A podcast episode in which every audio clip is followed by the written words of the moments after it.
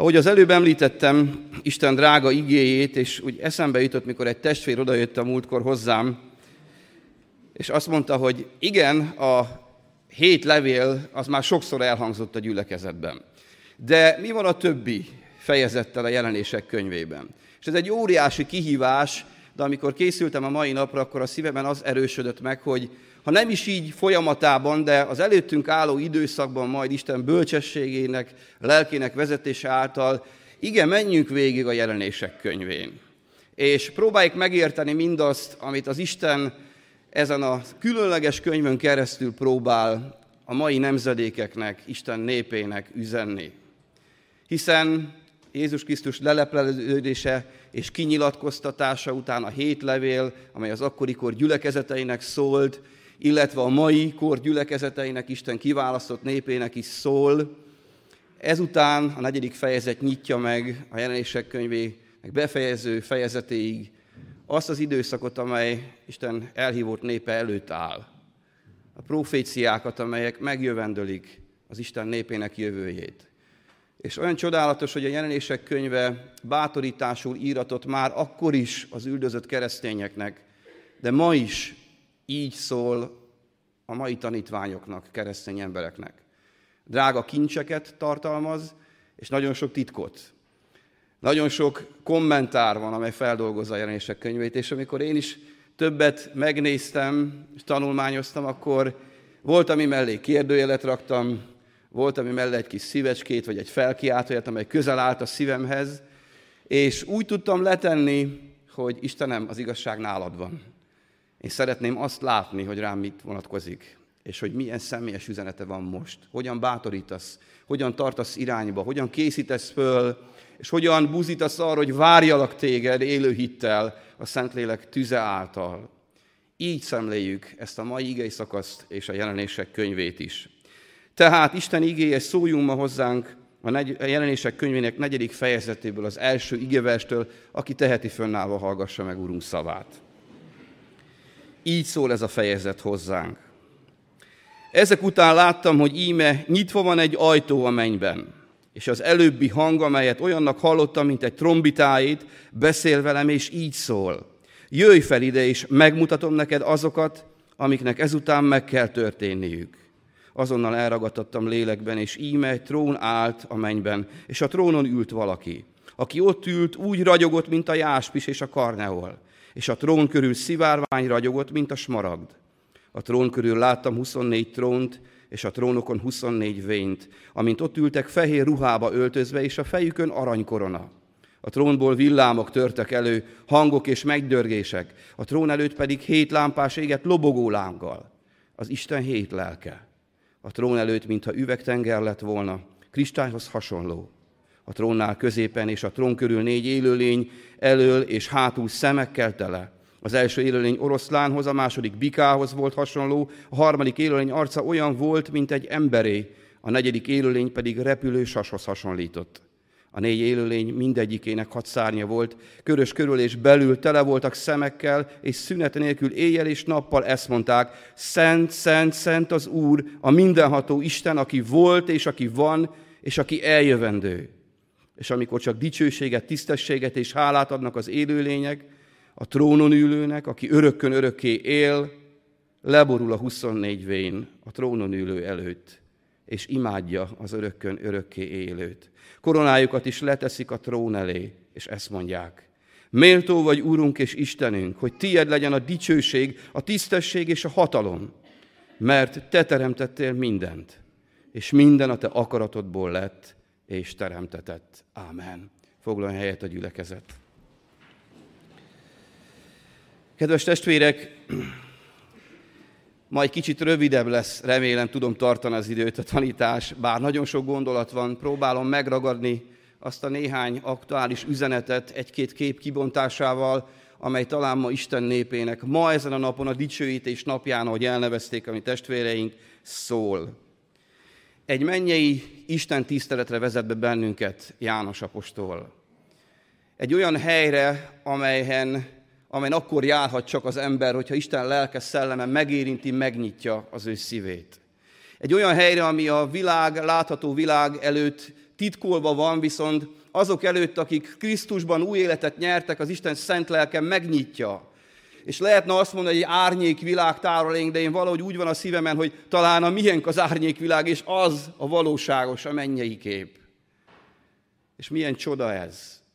Rengeteg kép van, szimbólum benne. Az apokaliptikus nyelv tulajdonképpen ilyen furcsa, nem mindennapi életgyakorlatból vett képekkel nyitja meg a szellemi valóságot, amely ott a mennyei világban létezik. De megnyitja. És ez olyan nagy csoda.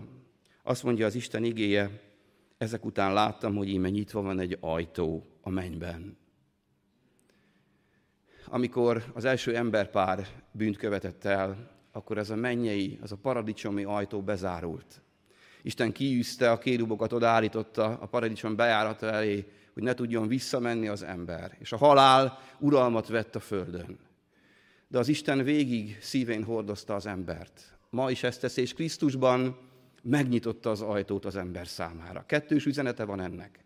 Ma is nyitva van az ajtó azok számára, akik még nem ismerik az Istent, akik elkárhozott a halál állapotban vannak, mert Istentől elszakítva szenvednek a bűn terhe alatt roskadozó világban, és ennek minden egyes nyomorúságát átélik, minden egyes küzdelmével meg kell harcolniuk.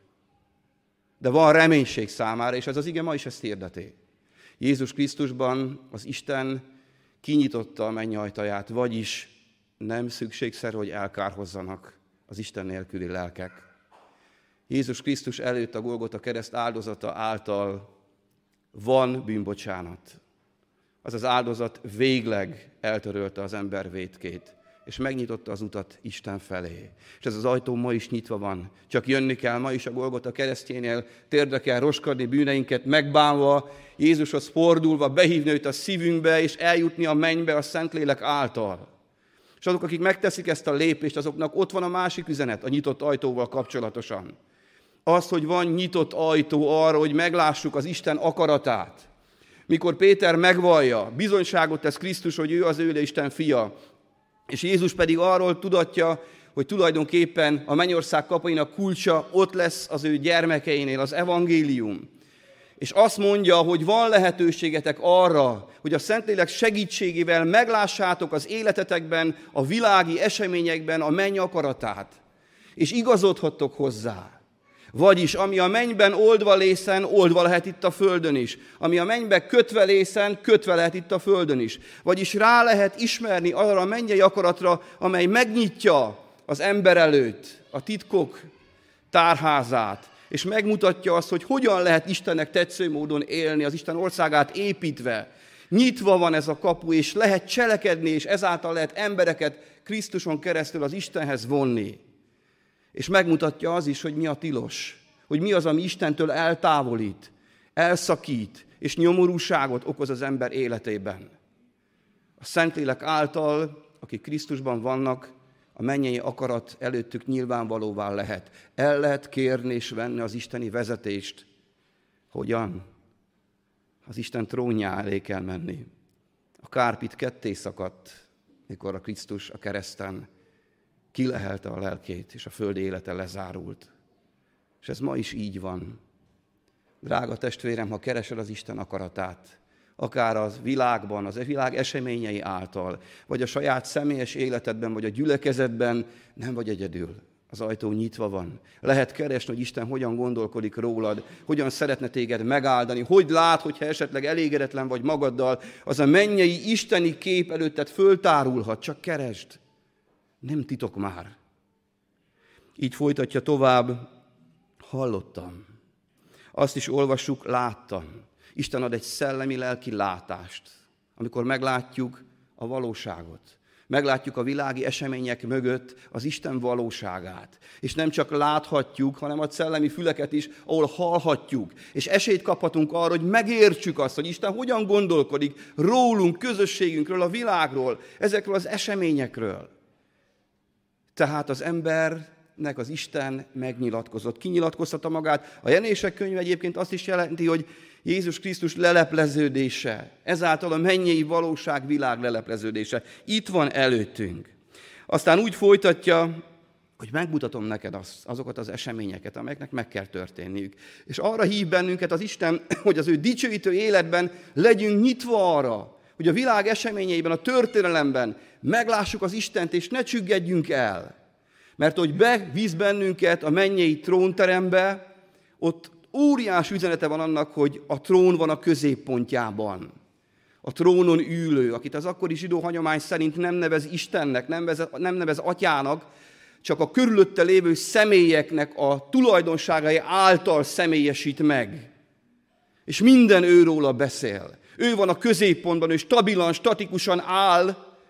Ez azt hirdeti, hogy az Isten uralkodik. És bármi történik a világon, kimozdíthatatlan az ő akarata, az ő álláspontja. Körülötte minden mozog.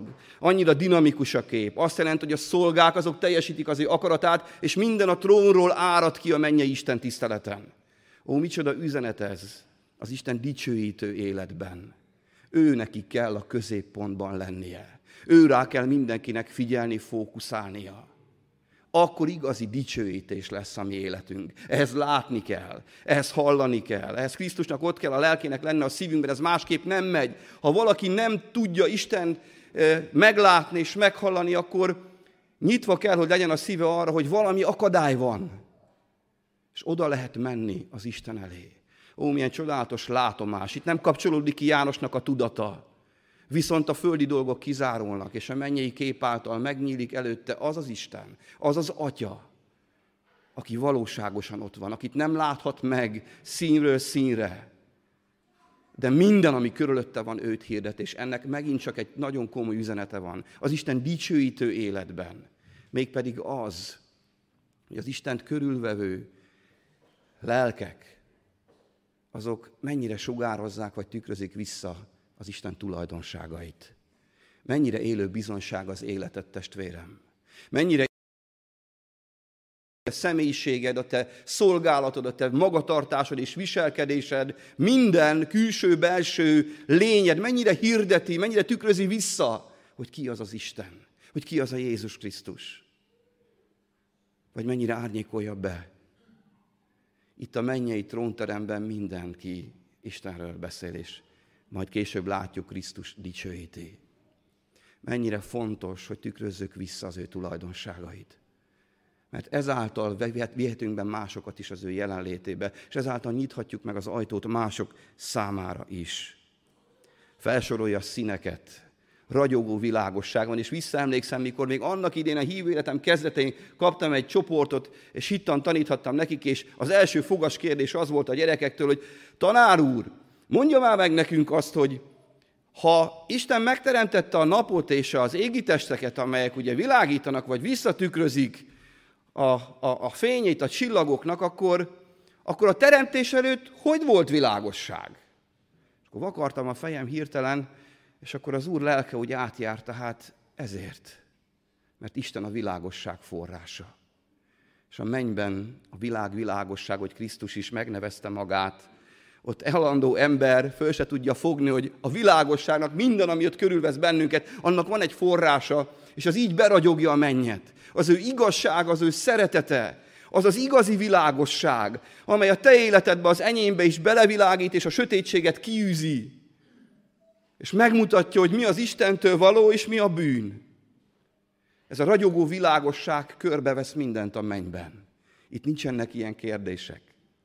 De hogyha sötétség veszélyeztet bennünket, akkor jöjjünk a forráshoz, és lássuk meg a mi szerető Istenünket Krisztusban a világ világosságaként. Aztán Isten a trón körül megengedi az ő lelkát, hogy egy kép jöjjön elénk, hogy villámok. Villámok cikáznak, de ott van a szivárvány is. Megjelenik előttünk az ítélő Isten, és megjelenik előttünk az embernek szövetséget ajánló Isten. Noé idejében ajánlott ezt az Úr. Ez ma is így van. Krisztus nélkül Isten ítélete van rajtunk, Krisztusban viszont az Isten szövetsége vár ránk. A kegyelem és az ítélő Isten együtt jelenik meg. És van lehetőség még ma is, hogy mi a kegyelemet ragadjuk meg. A kegyelemben merüljünk el. És az a félelem, amely mindentől van az ember szívében, amely nem csak az Istentől esetleg, hanem másoktól is azt a világosság és az Isten kegyelme kiűzze az ember életéből. És az a békesség uralkodjon az ő szívében. Különböző képek tárulnak még elénk. Látjuk azt, hogy a trón körül 24 trón van, és a trónokon 24 vén. Itt is rengeteg elmélet van. Az én szívemhez az volt a közelebb az az üzenet, amikor a vénekről úgy beszél, aki értelmezi ezt a képet, hogy tulajdonképpen az Isten kormányzásában résztvevő, papi tisztséget betöltő vének, presbiterek, vezetők, akik az Isten tanácsában részt vesznek, és figyelnek, és később az ötödik fejezetben is, mikor János elkezd sírni, majd ha odaérünk, azt is vesszük, megszólítják tulajdonképpen az apostolt, hogy Jézus Krisztus személyére nézzen. Vagyis ők elveszik, magyarázzák az Isten akaratát és az Isten kinyilatkoztatását. Gondolnak arra is a Biblia kutatók, hogy azt is kiábrázolják, hogy annak idején az Ároni papirend 24 rend volt, és 12 hónapban fél évenként voltak beosztva, úgy szolgáltak. Aztán ott van a pátriárkák időszaka, vagy az Ószövetség, a 12 törzsnek a képviselője, és ott van a 12 tanítvány, vagyis úgy értelmezik, hogy az Ószövetség, az Új Szövetség is együtt megjelenik az Isten előtt, és egységgé válik az Isten tróntermében.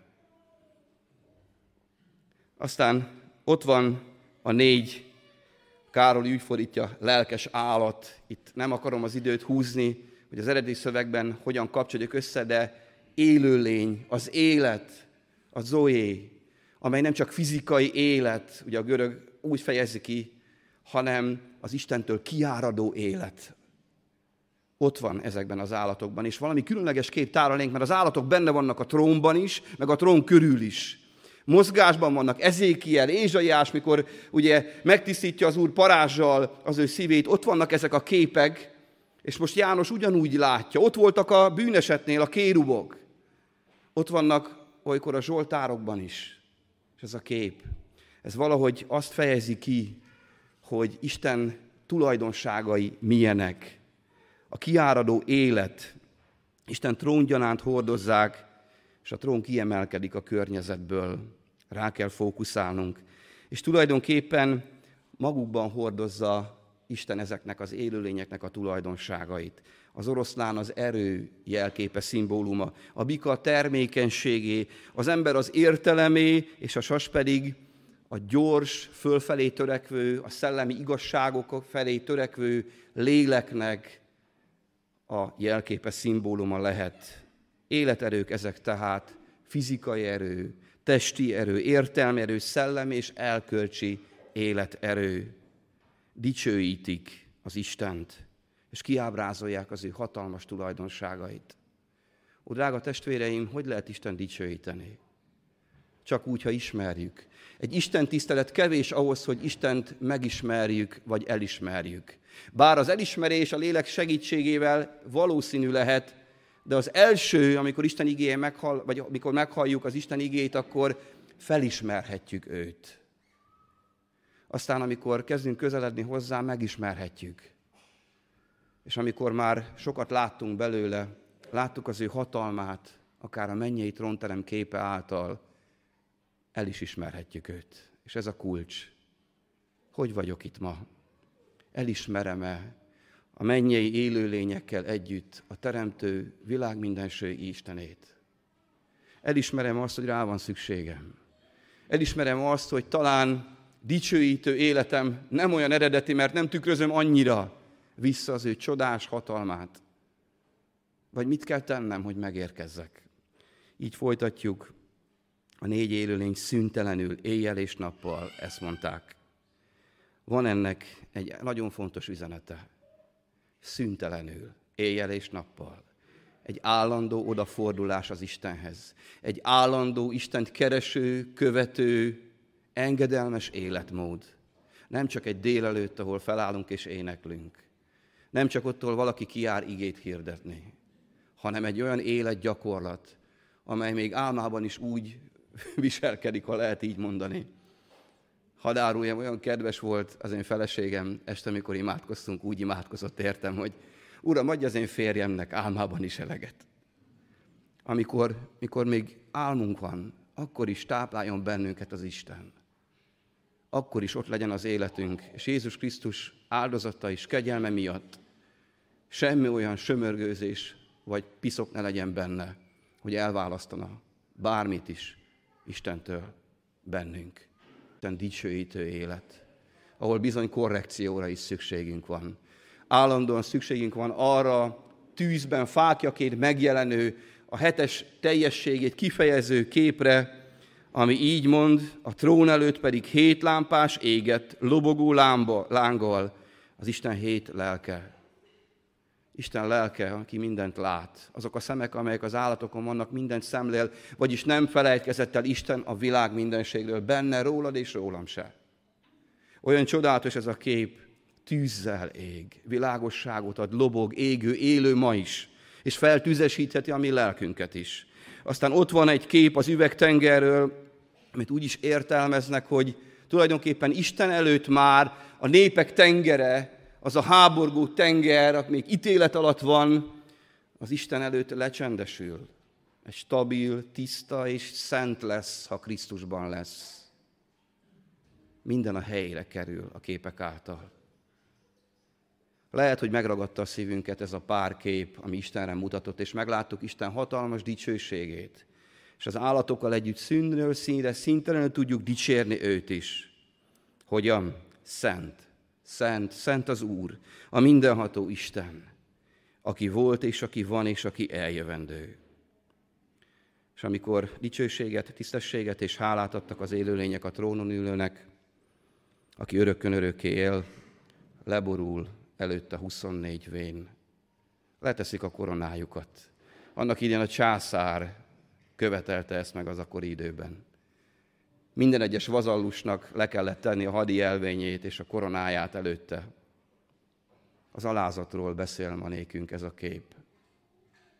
Az Isten tanácsában lévő vének megteszik.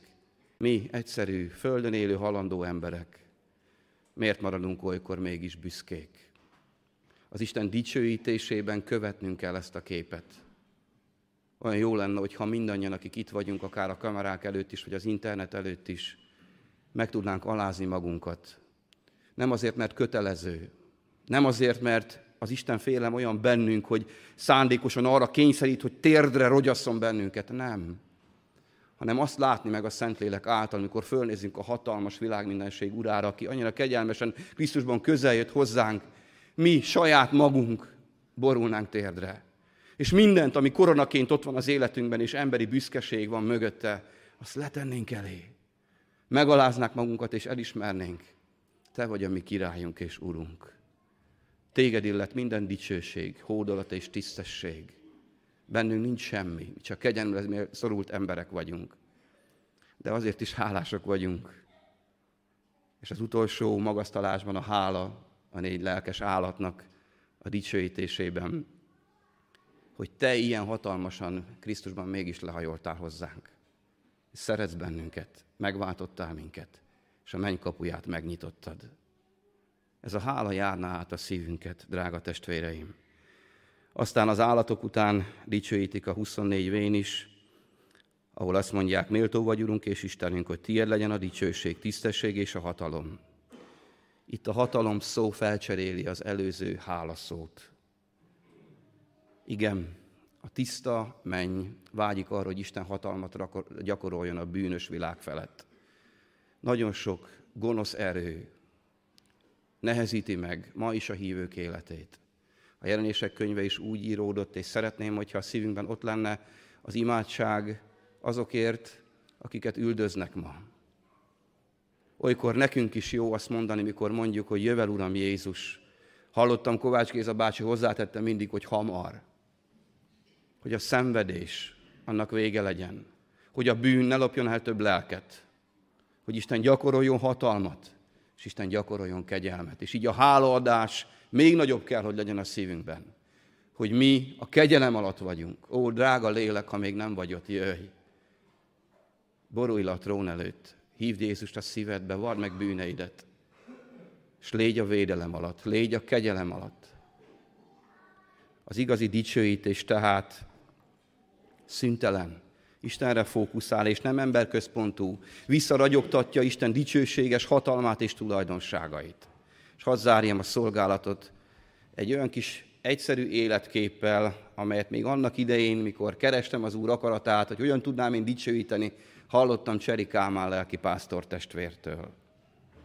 Elmesélt egy történetet, mikor egy apa fáradtan hazament a munkahelyéről, nem tudta befejezni az aznapi munkát, és eltervezte, hogy elvonul a dolgozó szobájába, és kizárja mindent, a gyerekeket is, a feleségét is, és megcsinálja, mert másnap reggel el kellett készülnie.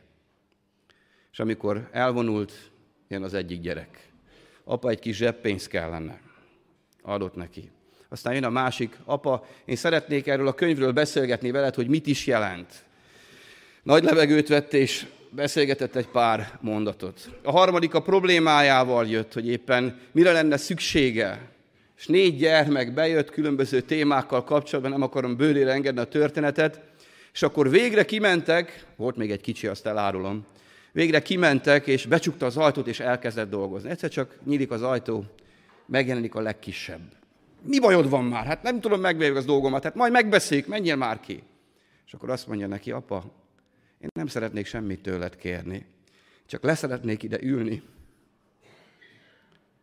Csak nézni szeretném, hogy dolgozol. Csak téged szeretnélek látni. Nem tudom, mit érzett az apa. De valahogy az Isten dicsőítésében olyan megragadó ez a kép. Ezt jelenti testvérek. Ahogy látjuk őt dolgozni, ahogy tevékenykedni Krisztusban, az egész kijelentett, teremtett világban, a mindennapi életünkben, a közösségeinkben, nem kérni, mert az az imádság. Az imádás az csak az, hogy gyönyörködöm benne. Gyönyörködöm benne, hogy ki ő. És gyönyörködöm abba, ahogy dolgozik, ahogy munkálkodik, ahogy megmentett engem is, és megmentett másokat is. Legyen ilyen dicsőítésünk legyen áldott az életünk. Amen.